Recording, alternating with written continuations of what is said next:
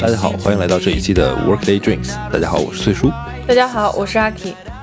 哎，阿 K，你是不是今年也要三十了？快了呢。嗯，我我现在感觉时间过得飞快，我已经转眼我马上就要三十一岁了。我跟阿 K 今天做了一个选题，阿 K 这个选题是从豆瓣上找的，对吧？对，当时我在豆瓣上面搜刮了大概有几百个选题吧。我们就找了一下，就是到了三十岁之后，重新聊聊什么是爱情。哇，这命题太大了。嗯，对，没有关系啊，我们把它就是拆分了一下，拆分一下。我觉得有几个基准点是什么呢？就是像我跟阿 K 还有凯莉一样，我们都是生活在上海，但是目前都是未婚人士。未婚和单身还差别大着呢。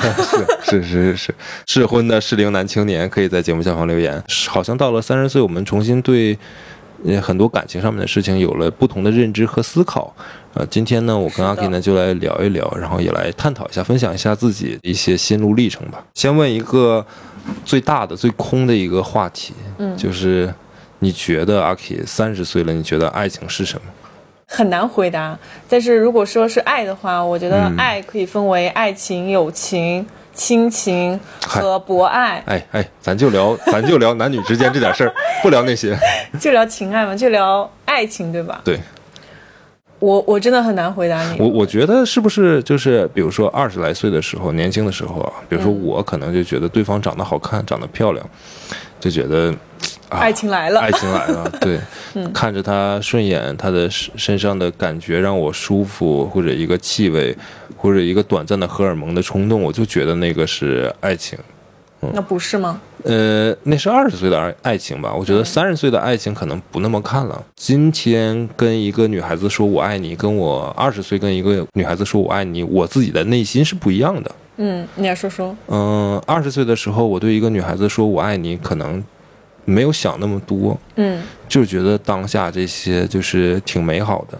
而三十岁的时候说我爱你是那种，今天有一件小事情，车有一个座位，可能会觉得我比较辛苦，比较累或者怎么样的。你你把那个座位让给我，当然这种东西听起来挺无聊，但是你我我只是想说啊，这个例子不好啊，只是在那个某一个瞬间会触动你的一个小事，或者说他的某一个。做法会让我想到未来。爱之深，则为之计深远。爱和喜欢是有区别的。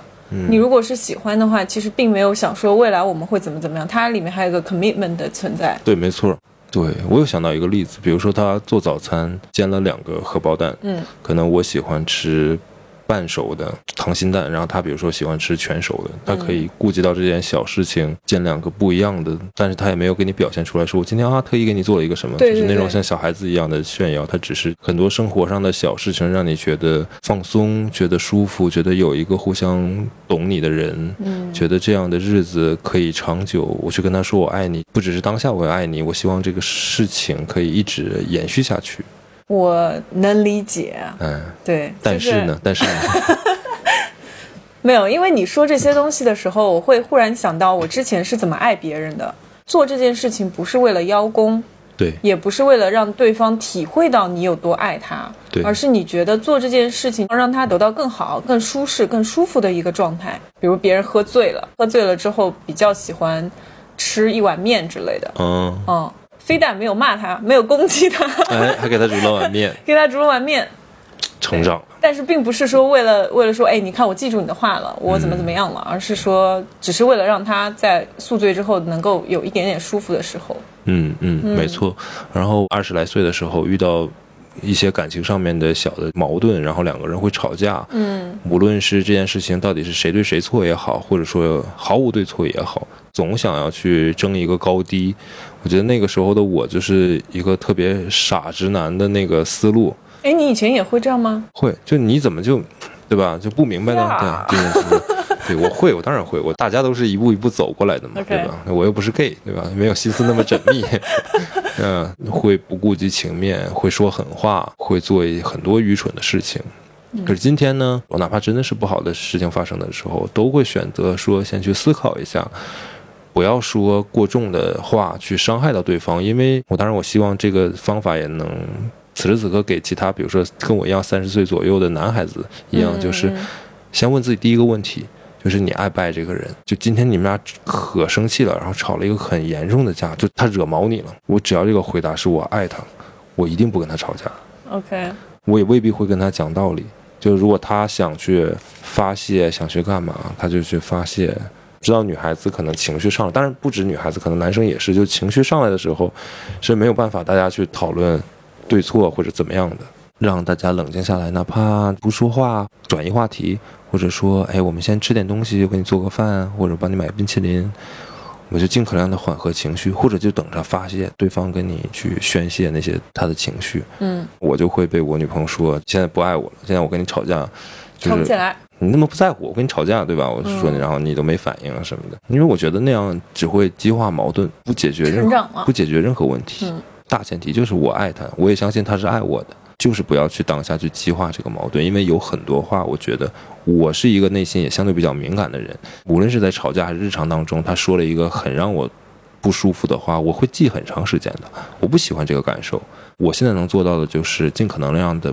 不让我爱的对方去有这样的不好的感受，我不管他是否敏感，我不能去说一个让他会思考很久的话。听你这么娓娓道来的过程当中，我的脑子里面有那个画面啊，我就反思我自己，我觉得我真的是一个特别好的女朋友，是不是？真的。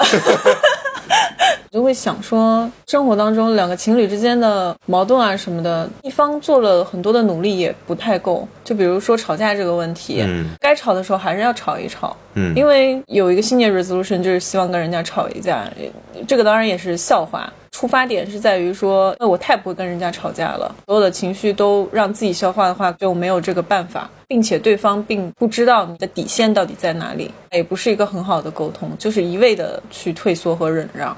有的时候不吵架也不是一个非常大的优点，当下不吵架肯定是好的，但事后一定要去复盘。对对对对，就这件事情，可能你想错了，或者说我们两个没有想到一起去，但并不存在谁对谁错的问题。站在另外一个角度的，我想让你理解，就是我不是不在乎你，因为我觉得大家去吵架的核心点都是。你在不在乎？我觉得吵了架反而变得让向对方证明说我不够在乎你，不够爱你，还不如不吵。回头要讲一下这个事情比较重要，不然他会觉得啊，你现在就是对我就毫无耐心喽。你现在跟你吵架，你就两眼放空喽，对吧？好像也不太好，不能消极应战。是，嗯，就是聪明的积极应战。难道所有的矛盾都是可以通过争吵这些问题来解决的吗？当然不是了，有很多矛盾其实是无解的。还有很多矛盾是压根儿吵不起来的，但是它会有矛盾，是多么痛的领悟。平时的交流和沟通的重要性，你能遇到一个合适的伴侣，这件事情本来就是一件非常小概率的事件。又懂你又合适的伴侣，这件事情对我来讲，二十岁我可能相信会遇到，但三十岁我不相信会遇到。我能遇到一个就是真心对我好，我也真心喜欢他的人，我觉得挺好的。但是你要奢求说对方百分之百懂你，你百分之百懂对方，你就是。在给自己没事找事儿干了。沟通的重要性是什么？一方面，我们可能在一些事情上面去达到对方点；还有一个，我觉得最重要的一个点就是，让对方知道你是一个什么样的人，你也知道对方是一个什么样的人。就是他可能从小的受教育环境、成长背景，导致他在对某些事情上面的思维就是这样的。那你要让对方有个清醒的认知。我举个例子哈，嗯，比如说我小时候家庭比较穷，我在花钱上面的事情就。比较吝啬吧，或者说比较节俭。其实倒不是我的例子，是我前两天我有一个男生朋友跟我说，他跟他女朋友吵架了。对，他也是在创业，两个人就是去吃饭，他就跟他女朋友说：“那个你少点一点儿，每次都点那么多，你也吃不完，你就点你喜欢吃的就行了。”然后那女生就不高兴了，就说：“这是什么意思？你就是怕我花钱还是怎么样的？”嗯。然后男生就说：“不是，我就是说现在不是在创业嘛，然后钱现在都在公司账里面拿不出来。确实，而且平时你想吃啥我也陪你吃啥，咱别浪费。”这两个人其实吵得挺凶的，就是微信都删了。那天来，那男生跟我说是约会而已，是吗？啊，他们俩差不多就是要成了，就是哎，谁知道呢？这俩人现在啊，这个事儿比较有意思。然后跟我说，就互相在删了微信之后，互相就窥视对方的微博。这是女生一天发了四条微博，然后那男生还去点赞。小气鬼，小气鬼。就类似吧，就是。所以我想说，是是，这只是举个例子啊。嗯。例子的意思是什么呢？就是你知道对方是在怎么样一个状态当中，因为双方都是三十岁的人啊。但我讲的这个故事里面，这两个还是小朋友，所以他们会拿这种事情去争吵。我觉得我们是在现在一个相对成熟的年纪的话，有些事情你就你就知道对方的点是这儿。不了解对方。对你 day one 的时候，你们俩在一起的时候，你对这个人要展开了解，那你觉得这件事情是我忍不了的。比如说我就是一个素食主义者，然后对方吃肉的这件事儿，你说如果你能接受两个人分餐，你是你的，我是我的，在一起没问题。你要完全接受不了，那你们最开始就不要。对，所以他们也没有达到爱的程度嘛。对呀，还有更多的事情是两个人在一起之后逐渐磨合当中发现的一些新的问题。就三十岁了之后，你不太会愿意去改变对方，或者说就希望对方做自己，也希望自己做自己。我就是一个喜欢小猫的人，但是我女朋友就是一个喜欢小狗的人，她怕猫，嗯，我怕狗。那我们俩最好的方式就是也别养猫也别养狗，是别给对方添麻烦。你喜欢你看到小猫你去逗一会儿，他喜欢小狗你看到小狗就玩一会儿，这个都没问题。就别非说不行，你得跟我喜欢一样。这个就这个就是二十岁的事情，呃，三十岁就不会这样做，对吧？我觉得就是在一起都已经挺不容易了，你三十岁才。找到一个合适的男朋友、女朋友，就说明你们之前多多少少，不管是感情上面经过了历练也好啊，还是说拐了几个弯儿也好，你到这个时候你该想清楚一些事情了。如果你还抱着二十岁时候的那个想法去谈一个三十岁的男朋友、女朋友，那你很难就是收获一段愉快的感情。不是说对于很多东西的降低和放弃了，或者说哈我放弃了理想、放弃了梦想，成长就是一个转化。所以你觉得呢？三十岁的感情跟你二十岁的感情还是有区别的吧？嗯，有很大区别。嗯，二十岁的时候，我可能会要对方一直绕着我转，我会觉得我是这段关系当中比较中心的部分。嗯，所以你一定要把我奉在手心。哦，如果有一点点做的不当的话，我会觉得你就是不珍惜我。后来谈恋爱就会觉得。没有必要，就是大家有各自的生活、工作、生活，然后家庭这些有比例的划分就可以了，也不会强求对方说你一定要像你前面说的为我做改变。应该很多人有这个问题吧？就是刚谈恋爱的时候就会希望对方按照自己喜欢的方式来。每个人都是不一样的个体，个性、生活习惯、家庭成长背景、呃受教育程度都不一样。只要是有趣的人，有足够的包容力、接受能力，有足够的学习能力，我觉得就可以达到。而不是说一定要把对方同化成一个跟你一样的人，那有什么意思呢？你跟自己谈恋爱吗？嗯嗯，对。有的时候我相反会希望对方可以给我带来一些新鲜的东西，让自己更多接收一些新鲜的事物，不是更好吗？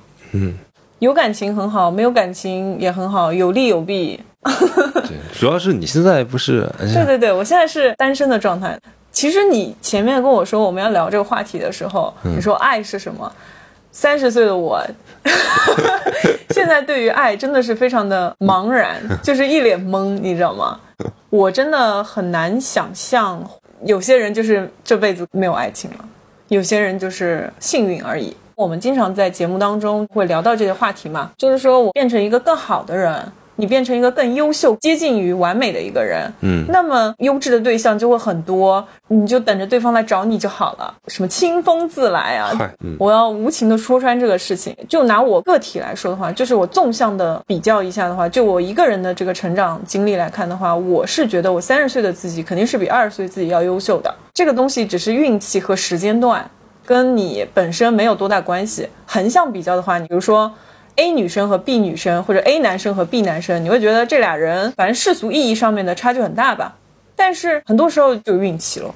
相信爱情是一件非常幸运的事情，是你会对感情是有一个更具体的认知，是你之前的那些二十岁的对于爱情的认知太模糊了，三十岁的反而变得具体之后，你才能找到一个切实的一个可靠的一个真实的人。而且二十岁的时候，自己有很多不切实际的幻想。对，这个也是对于呃另外一半的期盼和期望，也不会像二十岁那种给对方一个非常高的期望。嗯，说哦，你懂我心意，你能怎么怎么样做到什么什么，好像也没有。好像是还是蛮悲观的一个状态。没有，我觉得更贴近现实的，对于以拥有爱情。但是爱情真的比较难得。那 crush 有还不错呢，就是三十岁的荷尔蒙还分泌，这不挺好的吗？啊，当然了，三十岁荷尔蒙太多了，分泌也是正常的。嗯，少喝点酒，喝多了 看谁都 crush。下一个问题就是，其实我们也到了普遍的一个适婚年纪了，对吧？是。再等两年，可能就晚婚晚育了，嗯，而不是就是高龄产妇了，不是晚婚晚育啊。现在就是晚婚晚育。婚姻是爱情的一部分，还是爱情是婚姻的一部分？我这个逻辑我捋不清。对婚姻，你有什么新的想法和认知吗？嗯，又大了是吗？我以前觉得就是结婚真的是两个人的事情，嗯，好像你你深爱对方，对方也深爱你，工作努力赚钱养家就可以了。但是我现在会发现，其实婚姻也是两个人的事情，但是两个深深的带着对方的家庭的烙印，它不再是单纯的两个人的情感上面的东西。那如果你有一个很爱的对方，但是他的家庭和你的家庭可能不是那么的融洽，或者说不匹配吧？家庭条件背景不匹配的，那你会做做怎么样的选择呢？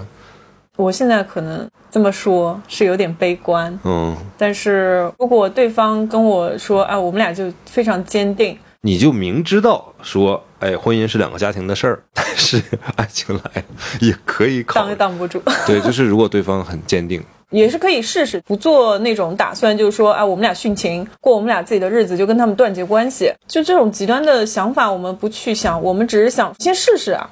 嗯，是不行就分手呗。那你刚才说婚姻是两个家庭的事情，你现在又愿意去试一试，不矛盾吗？我是觉得是可以试的，你试错了没关系吗？你现在的感情到婚姻之间有一百步，我试到五十步不行，那五十步我们分手；我试到九十步不行，我们九十步分手，我也没有什么遗憾。但是你让我试了第一步，就觉得不行，那这明白？那就那就结束是爱情吗？对我，我昨天去看了一部电影，叫《一封陌生女人的来信》，一九四几年的一部黑白片。嗯，我我之前不记得，我小时候可能看过茨威格的这部小说。我也没什么印象了。看了这个美美版的这个电影，大概讲的什么事儿，我简单说一下啊。电影的女主角是一个呃小女孩吧，就大概是十六七岁的时候，他们家邻居搬来一个很年轻的一个音乐家，那个年轻音乐家可能也没比她大几岁，然后就是那种像莫扎特一样，就是幼年时期就非常厉害在演奏方面，然后这个女孩就对他爱慕。也倾心，但是呢，这个男的呢就比较怎么说呢，就是放浪形骸，每天带不同的女人回家。后来这个女孩心里一直有他，但是她搬走了，随着她母亲的改嫁，她搬到另外一个城市去了。但是她心里一直忘不了这个男的，于是她成年之后呢，又回到了原来就是自己生活的这个城市，钢琴家还在这儿啊。呃，白天工作，晚上时候会默默的去那个男的窗下，然后呢想去看他一眼，这样。然后有一天他们相遇了，他们就愉快的，就是谈情说爱。我们没过多久，这男的就以一次要出行巡演借口就离开了她。可是她也怀孕了，然后生下了一个男孩。大概是九年之后，就她又找到了一个新的一个一个人。跟这个人去一次看那个音乐剧的时候，意外的又遇到了这个男的。他一眼就认出这个男的，但这个男的说：“好像在哪儿见过你，但是我又想不起来。”他内心非常的痛苦和纠结，因为他一直深爱着这个男人，包括他还有一个这个男人的男孩。她跟她当时的丈夫坦白这段感情，你说我要去找他。她丈夫就说：“你不考虑自己，你要考虑自己你的儿子。”这个男人现在，因为他一直。的放浪自己，就混的也不是很好，觉得我这么多年，我的生命我都是爱着这个男人，他就去这个男的住所，想跟他表明心意，但是他那个时候的这个丈夫就说，你要是去，咱俩这个事儿肯定没完，他也毅然决然的去了，他把自己的儿子送到别的地方。就是找人先帮忙带，独自去会见这个男人。这个男人对她非常的殷勤啊，他们俩去聊天，女的就说了很多小事，但是看那个男人看她的目光就看一个陌生人一样，她蛮伤心的，就什么事情也没有发生。待了一会儿，然后她趁那个男的不注意逃走了。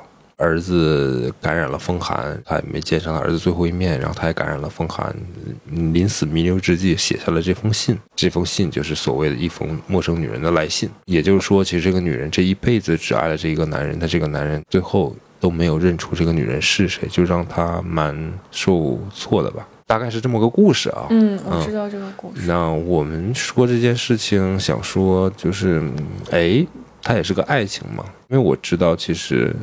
很多人在三十岁这个年纪，还有很多执着、执迷、放不下的感情，单身也好，已婚也好，内心可能都还有一段执着的一段。那这一执着的一段，会不会就像这封陌生女人的来信一样，就是你是执着的，你是在脑子当中把对方想象的无比美好的各个方面，但对方可能都不知道你是谁。即使已经给他生下了一个九岁、十岁的儿子，对方都不知道这个世界有这个小男孩，你儿子的存在。所以我想说，三十岁是一个非常重要的时候。有些人觉得说，我现在在沉浸在这段婚姻当中，或者是感情当中，但是我忘不了前任，或者我现在就没有感情，就是我对前任对我的伤害也好，或者感情太深了。但是，seriously，对方知道吗？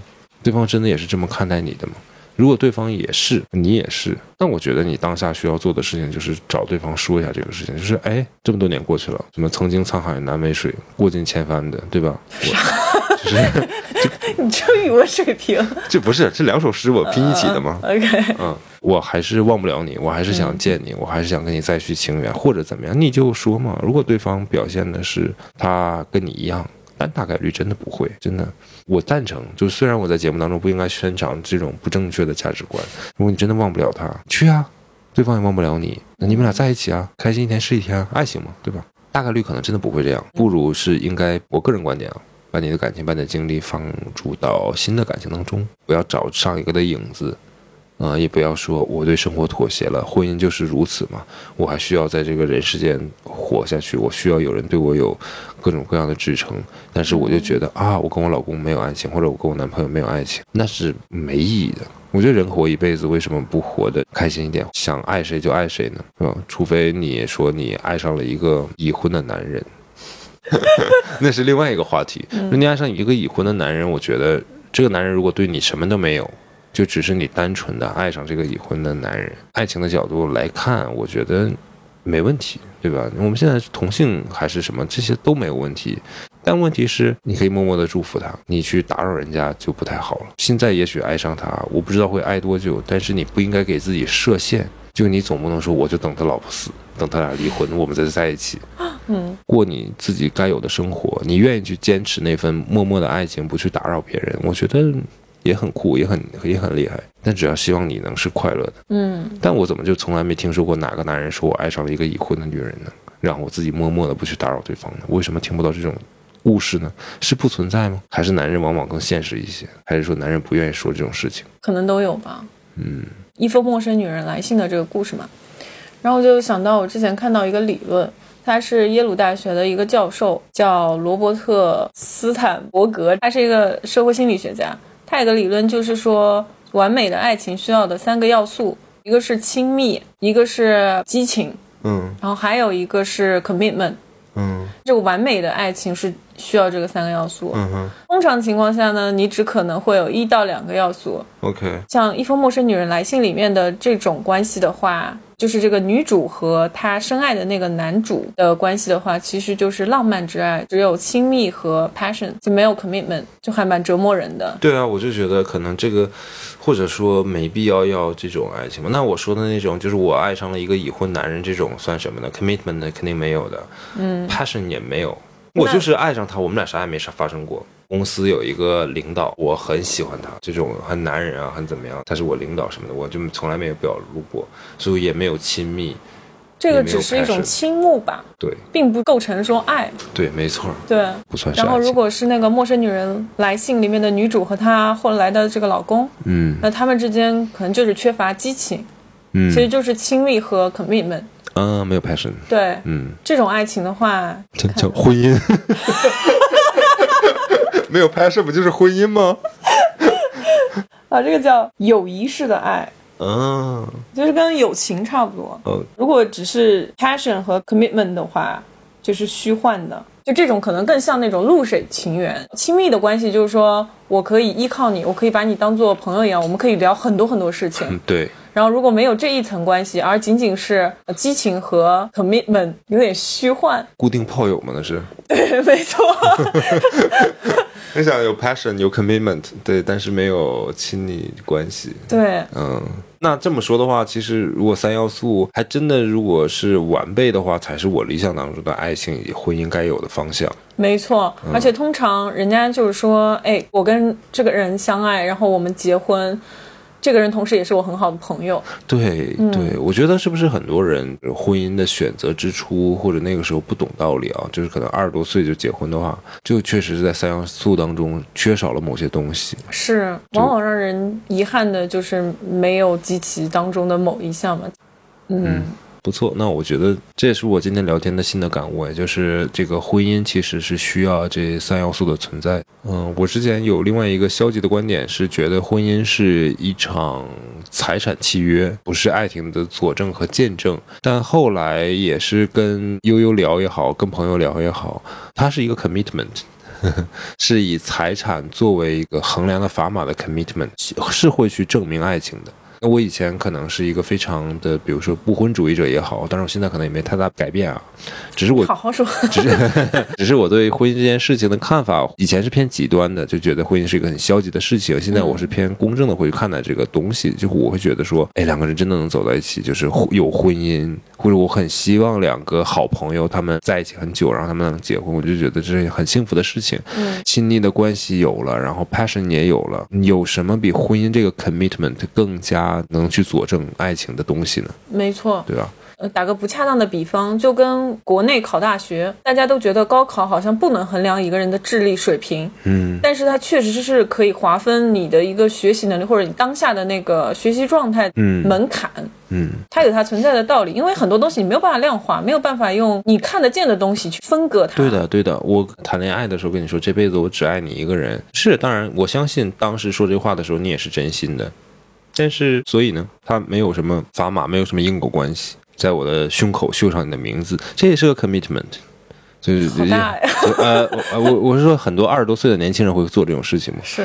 比如说那个，我很以前很喜欢约翰尼德普，然后他就纹那个他第一个那个女朋友的名字叫什么？哦，身边真的有这样的朋友。对 对，然后后来就就就就改嘛。所以所以我发现纹身师倒是一个有回头客的生。真的，这个二十岁干的活儿我们不提倡啊，就是，但是它算一个 commitment，是让你无论是纹身的时候，平时看到这个字的时候，还是说你下次去涂改它的时候，它都对你会造成一个不可磨灭的影响。婚姻，我我之前觉得它的财产，那确实就是我们拿财产作为一个砝码，对，而且是有法律效应的。我对你承诺，我这辈子只爱你一个人，我不是拿嘴说一说，我会把我所有的东西都给你，是我们两个人共同的。觉得当然了啊，今天婚姻法倒不是这么要求的，就是你的还是你的，我的还是我的。所以你现在也会想说，也可以结婚？我没有，没有 自自有打算吧。结婚，嗯，也不是说一定要那么排斥吧。我内心是有个筹码的，就就聊我个人婚姻的话，嗯，当我能给对方一个我理想当中比较好的一个生活状态，就是能赋予我们双方的时候，我愿意。但如果我不能呢？我就觉得没有必要给对方添负担。但是什么时候才叫能呢？世俗一点说，有房有车。多大的房，多大的车呢？就跟我上周跟一群太太们吃饭的时候说，会不会考虑生孩子的事情？当中 A 呢就说他是不会生孩子的，因为收入啊整体的那个情况，觉得生孩子太费钱了。然后 B 呢已经开始备孕了，B 就会呃问 A 说，你到底觉得你需要多少钱来养一个孩子？是。然后 A 就说，嗯，那首先要上什么什么学校，给他学前班要投入多少钱，什么什么的。B 就说，五年之后或者十年之后。你们自己的情况也在变化，你不可拿现在的那个经济水平去衡量以后五到十年的家庭财产的一个规划。嗯，所以他们就在争论这个事情。我觉得跟现在我们讨论这个婚姻其实是一样的。我们所说的说啊，我希望可以给到物质上面的一些东西，然后让对方不要那么操心。那你怎么知道对方的那个心理预期有多高？你的预期只是说有一个房有个车就好了。对方的心理预期是这个房得多大，车得多好。以后如果生小孩的话，那些规划是不是要全部做好？那生一个呢，还是生两个呢？现在国家放开三胎了。没有办法拿现实的，但是二十岁的时候可可以，就是你没房没车，就是两个人说结就结了。觉得三十岁的时候，就是与其都已经，比如说二十五岁结婚是一个最好的年纪，我已经等了五年了，我不如再等五年。我现在可能是在这件事情上确实有点消极，当然会有一个内心的小目标，说达到这个目标，那我三十五岁再结好像也 OK 啊。但我知道女方可能等不了，这是个问题。这是个大问题啊！这是关键问题。对，对对，但是还好吧，就是我现在情况觉得还算明朗，还算 OK，就对方也不是等不了，嗯，会比较稳定。那我们也希望能够有一个好的方向发展什么的。对我来讲是很幸运的，就是我遇到了一个非常跟我各方面关系合适的一个人。确实是你说的有道理，到底要攒多少钱才能生孩子才能结婚？其实没必要做这样的规划。但只是我个人而言，就是我就要最好的，或者说。我觉得我老婆、我女朋友值得得到这一切，是我没有拿到这一切之前，我就不值得这么好的老婆。嗯，我能理解吧？只能说，对，跟我们跟父母的关系是差不多。就是我们以为我们是想要这样生活的，他们以他们觉得对你好的方式来爱你，嗯，但那个方式不是你想要的，对。同理，换到男女朋友之间，也许你觉得你为他做的这些打算是为他好，是为了能够更好的让他生活，但是他的为他好和他享受到的你们之间关系，其实就是要不然咱早点结婚了。双方诉求还是有讨论，能能达找到一个能跟你达成一致的人是非常不容易。没错，嗯，我觉得就刚才也提到，其实引到下一个话题就是儿女的问题。因为三十岁，我们今天聊去聊三十岁的爱情、婚姻这个问题，就势必会聊到一个儿女的问题。嗯，呃，因为年纪大了之后，男性从生理结构上来讲就还好，但是其实也不太行。但女性更是，就什么呢？就是你。高龄产妇，长高啊，质量不行嘛？嗯，单纯的只是从女性角度出发去讲，说可能你更高龄的生产会面临更大的风险，呃，这一点还是客观存在的。虽然今天的医学条件各方面都非常的发达，但多多少少肯定，比如说年轻的时候生孩子恢复更快一点啊。我最近也是就是。跟朋友聊嘛，然后我也就了解到女性是多么的不容易去生一个孩子，会给她的身体带来负面的或者说难以修复的一些问题。嗯，所以就越年轻你可能恢复更好，那你年纪越长你就那什么嘛，因为也三十岁了，你会有这种 pressure 吗？因为你是可能会想要孩子的，对不对？但是年纪也到这了。会啊。那怎么办呢？冷冻一个、两个的卵子。重金求子。其实就是我跟那些太太们聊的，就虽然我现在是单身，我其实觉得有个孩子还不错。但是我有孩子的那个理由不是说我想要这个孩子为我养老，就像老一辈那样想，或者是我希望有一个孩子可以继承我所谓比较好一点的基因，或者是一个迷你版的我。我其实没有过多这方面的想法，也不是说我可以跟另外一个男人有一个爱的结晶。单纯的想法有点悲观。我想要跟这个世界建立一点连接，找找存在感。那你画画画、写写小说什么的不也行吗？是，希望说我我常常有那种就是身后无一人的感觉。嗯，好像你这个人存在。明白。啊，我这么说，我们可以这样交流了。就是有你跟没你没区别嘛，在这个世界上。对，我的存在只有对我自己有意义。当然，我是有一定情感诉求的嘛，所以我会想要有一个这样心理的牵挂。嗯嗯，这样让我会觉得我跟这个世界多了一层特殊的连接。话虽如此，你也不会去生一个自己的是吧？大概率不会，只是瞎聊。如果不幸，比如说到了那高龄产妇的年纪，但是还没有遇到一个合适的人，但是在那个之后遇到了，悲观一点说，比如说四十岁我才遇到了真命天子，那个时候可能不太适合去生育或风险比较大。你会考虑，比如说领养一个小朋友吗？看经济情况。对，经当然那个时候肯定是经济状况也还 OK。嗯。安全的，那我可能会去领养。你会觉得就是领养的小朋友会是所谓的刚才讲到的后面是有牵挂的，跟这个世界有连接。你会觉得因为不是自己亲生的，就少了那那一份连接感吗？也不会啊，方面是骨血上面你没有办法磨灭的。嗯，就跟。我现在跟我爸妈的关系一样，哪怕我们再怎么争吵，再怎么有矛盾，再怎么看不惯彼此，再怎么三观不一，还是 必须要在一起。就是我的内心还是深爱着他们的，这点没有办法改变。嗯，要么就是另外一种方法，就是你对一个东西付出了你很大的心血，你的付出很多。嗯，对。当你的沉没成本达到一定高度的时候，就可以成为你内心的牵挂。嗯嗯，我也没有办法去割舍这一份感情的。你呢？你会想要一个自己的孩子吗？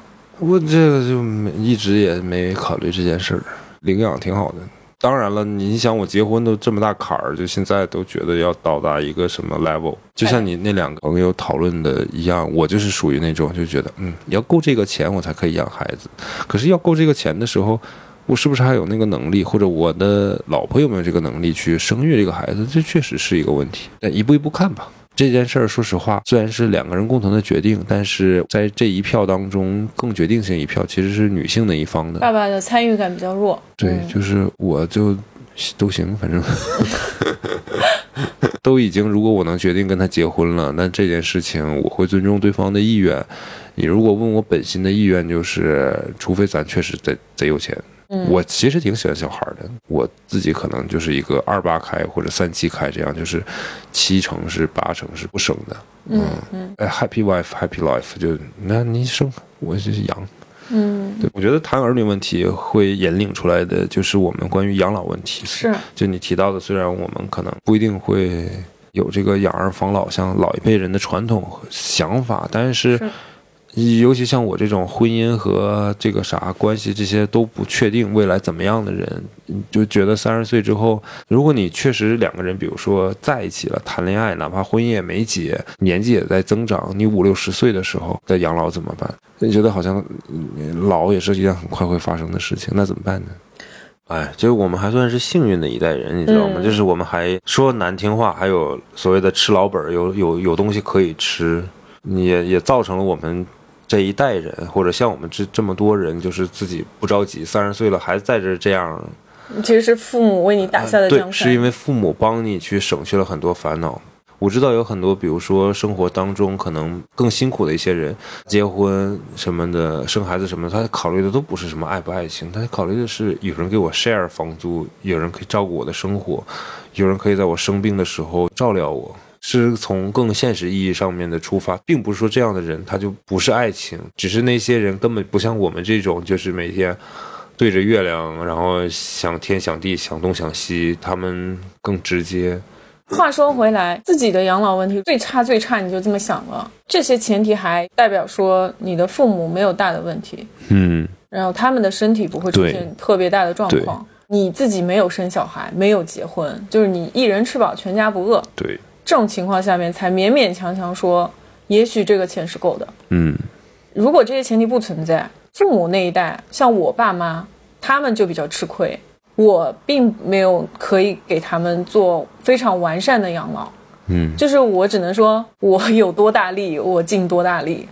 嗯，但并没有说可以呃全部 cover 掉，完全无后顾之忧。嗯，如果是情感陪伴的话，也并没有；如果是金钱陪伴的话，那更没有了，少少太多了。可不嘛？所以对他们来说不是很公平，这是我比较 concern、比较无语的一点。就是父母的养老问题。嗯嗯，其实我们先考虑的就是，哎，我们都已经到这个年纪了，父母呢，马上可能六十就七六十岁、七十岁。他们对我们的考量，就我觉得这其实张凯丽的父母应该比我们的父母更那个什么吧，更更更紧张这些问题。他们怎么看待我们的爱情呢？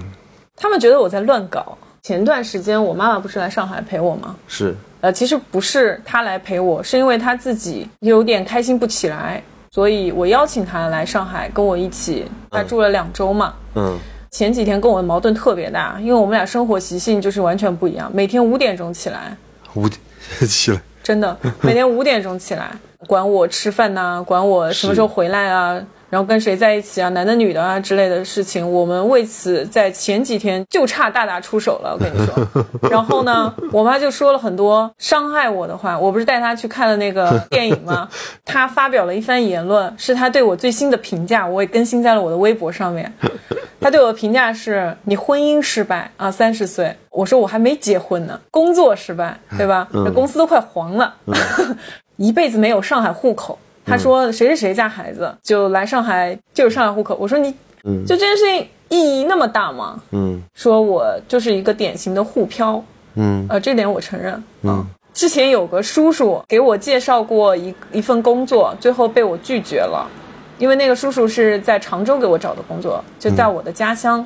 然后我拒绝了之后，他就在我的亲戚，包括我父母面前说了类似于说女生在上海三十多岁都不会结婚的。呃，只会跟你睡睡，跟他睡睡这种话。嗯嗯。然后我妈拿这番话出来说，她觉得我让她丢脸了，她觉得她现在都没有办法出门了。嗯嗯。就因为我不结婚。嗯。就非常莫名，你知道吗？但当下我听到这些话的时候，我真的都快飙血了，你知道吗？但是我憋了半天，因为我知道我妈这个话是不理智的。嗯，也许她内心并不是这样想，也许是真的，我也不知道。代表了她对我的一个评价，她对我的一个价值体系的一个抨击。当下我就说：“你为什么要说这些话来伤害我？”他说：“我说的都是事实。”然后我为了照顾他的情绪，默默的全部忍受了下来，你知道吗？嗯。他走的那一天，就是后面的几天都比较平稳，然后我们也确实聊了一些事情。我发现他确实有他担心的事情，不是跟我相关，就是他自己也有问题，他自己没有办法跨过那个坎，就是他有点抑郁的征兆。所以这是为什么我领他来上海的一个原因。那么他走的时候，我就火车站送他嘛，就等车的间隙，他突然之间好像能够领会到什么了，他突然跟我说：“他说，所以你把我叫来上海，不是让我来陪你，而是你想让我开心一点，是吗？”我说妈呀，就你终于懂了，所以我就觉得这个这个行程这个两周，虽然对我来说是一个精神和肉体上面的极大折磨，就是我没有一天是睡好觉的，我每天五点钟就醒了。你五点钟起来干嘛去？我没办法，我健身去啊。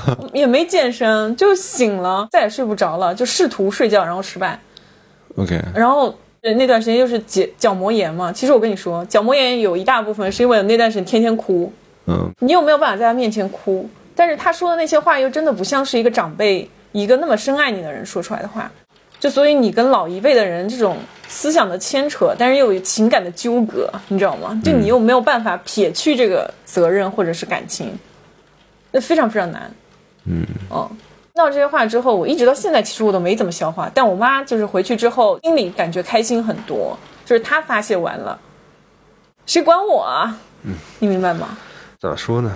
对吧？F 七管我，就 F 七在下面留言，说你是个特别好的女孩，特有思想，不要妄自菲薄，你还有我们。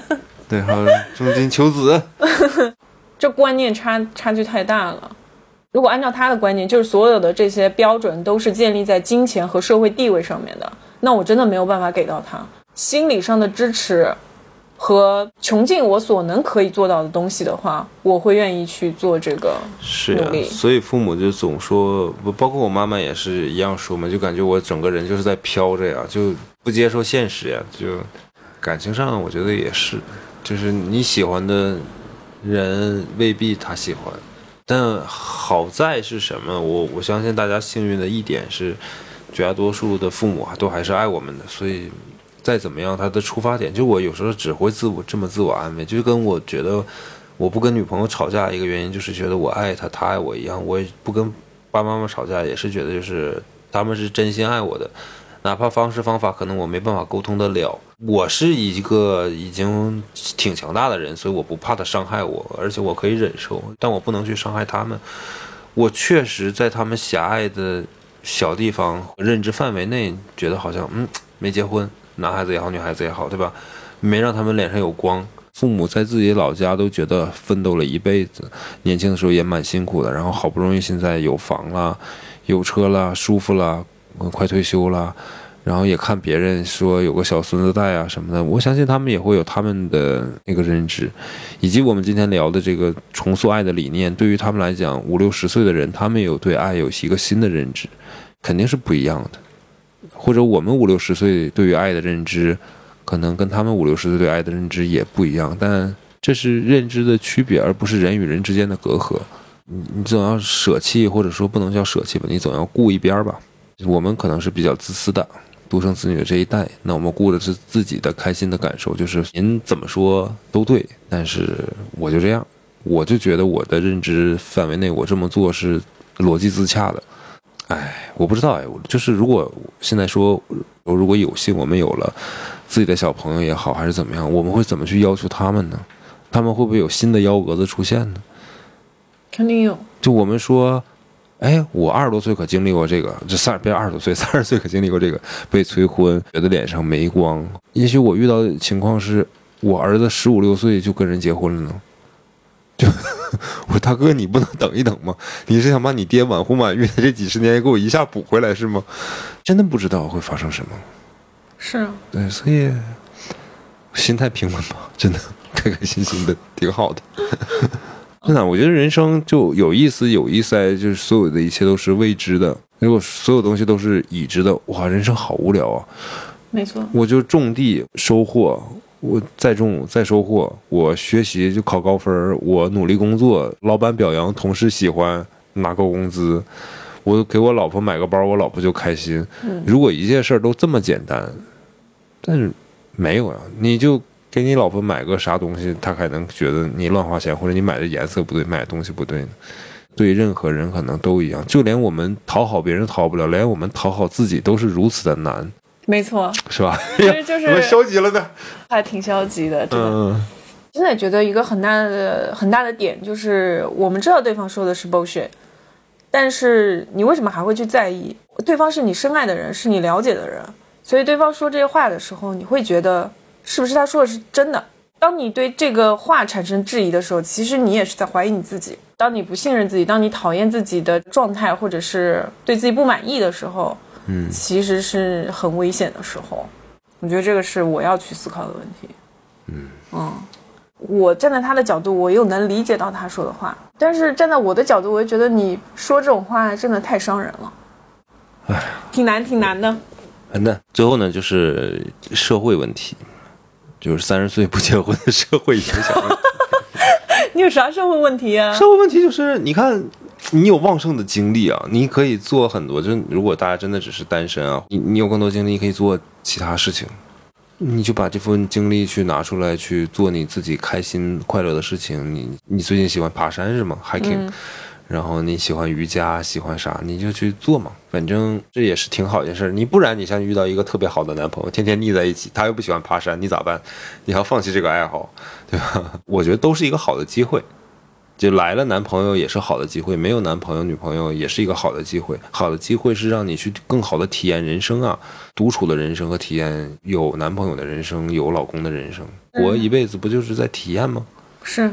把每一天当做冒险。社会问题是好在我们，比如说是在上海，我觉得在北京、上海这些一线城市，大家总会找到同龄人。绿地这么多 听众朋友们，对吧？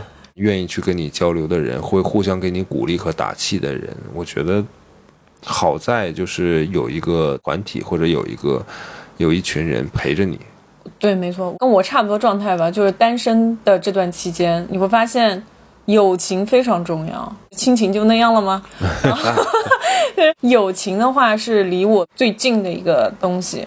其实前两天我还在想，我是去年的这个时候抑郁之类的，然后去查的嘛。在中间的这段时间，我一直在慢慢的恢复。最近不太对劲，我身边的朋友就会问我，就说：“哎，那你去年是怎么做的，慢慢的变好的？”我就想，我去年怎么做呢？好像就是健身房，一个礼拜去三到四次是，就是比较平常的那个频次，好像就去的次数非常多。我想来想去，灵光一现，你知道是什么？是什么？是好朋友啊，就是是，一部分是澳洲的一个男生，他上过我们那个节目嘛，去年交到的一个朋友吧，在那段时间不定时的推给我一些很有意思的活动。明白。嗯。而且介绍很多朋友跟我认识，会一直拽着你，就一直有朋友在拽。是是是，感觉好了一点之后，最近的这段时间就是没有怎么跟他聊天。嗯，然后这两天我就疯狂的骚扰他，这个自我意识到这件事情之后，感觉自己不太行了。对我不是救命的那种那种心态，而是我觉得我为什么在我开心的时候我就想不到人家呢？不行，我得问问他今天过得好不好，今天都吃了什么，就特别。无聊的话题，你知道吗？嗯哼。但是就是朋友是非常值得去交的，嗯，友谊是很大的一个因素，嗯，不然我都意识不到这一点。今天这期节目呢，我觉得大家听完之后，就是可能或多或少的能坚持听完的朋友，都是感情上面多多少少不顺的朋友，然后就会在节目下方留言或者私信。请大家踊跃的发一些自己的情感的一些小困惑、小困扰，或者哪怕一些好的事情要跟我们分享，我觉得也很不错。比如说你在我们节目当中遇到了自己的真命天子，当然这不太可能，因为我们节目当中男性比例太少。了。哎，不能乱讲。好的。那今天的节目就到这里结束了。如果你对我们的节目感兴趣的话，欢迎您点赞、关注、留言、转发什么什么的。嗯，呃，还可以添加我们的线下微信小助手 WD Radio 零零一，添加微信小助手，然后跟他说你是从哪个平台、哪一期节目来的，我们会把你拉到我们对应的线下听友群当中。嗯。然后还有就是，如果你感兴趣的话，关注主播的日常，还可以去添加我们的微博，微博叫 Day Drinks 二零二零。对，然后阿 K 会把大家的一些日常的东西发上去。如果你想关关注我崔叔，支持他的事业的话，欢迎你去各大平台，比如说小红书和 B 站上面去搜索 Rainier 崔叔，有我的一个做西装的一个账号。嗯，好的，就这样吧。好，那么今天今天节目就到这里结束啦。啊，祝大家那个有个愉快的周三啊，拜拜，拜拜。Don't what nobody say